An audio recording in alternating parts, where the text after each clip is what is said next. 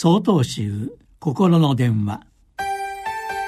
今週は「何がいいか悪いかわからない」と題して埼玉県吉祥院丸山郊外さんのお話です。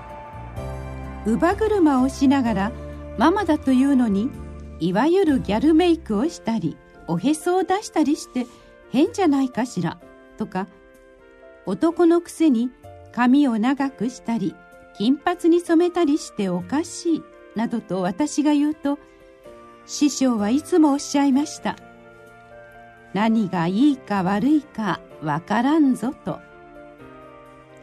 あの人は頭が良くていいですねとかあの人はおとなしくていいですねなどと言いますとやはり師匠は何がいいか悪いかわからんぞとおっしゃいました。つい目に見える現象だけで人を判断したり物事を決めつけたりしてしまいます。その度に師匠が言ってくださった「何がいいか悪いかわからんぞ」という言葉を思い出します。良寛様も「人間の是非一無のうち」と「般若」という詩の中で言われており人の世であれが良いこれが悪いなどということは儚い一夜の夢のようなものだということを歌われています。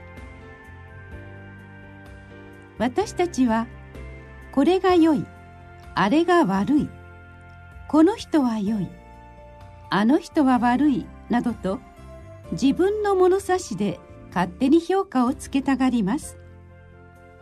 また自分はこんなに良い人間だからもっと好かれても良いはずなのにとか自分は誰にも好かれないダメ人間だなどとレッテルを貼って苦しんでしまうこともあります。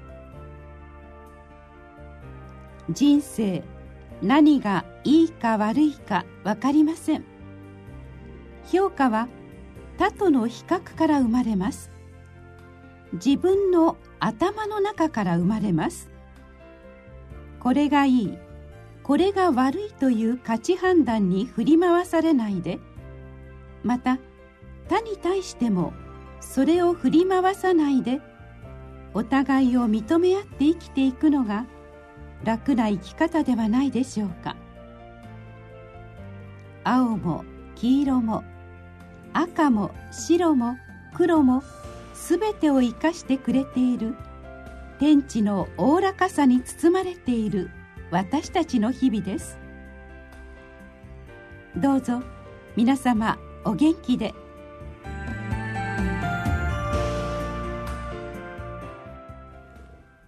7月8日よりお話が変わります。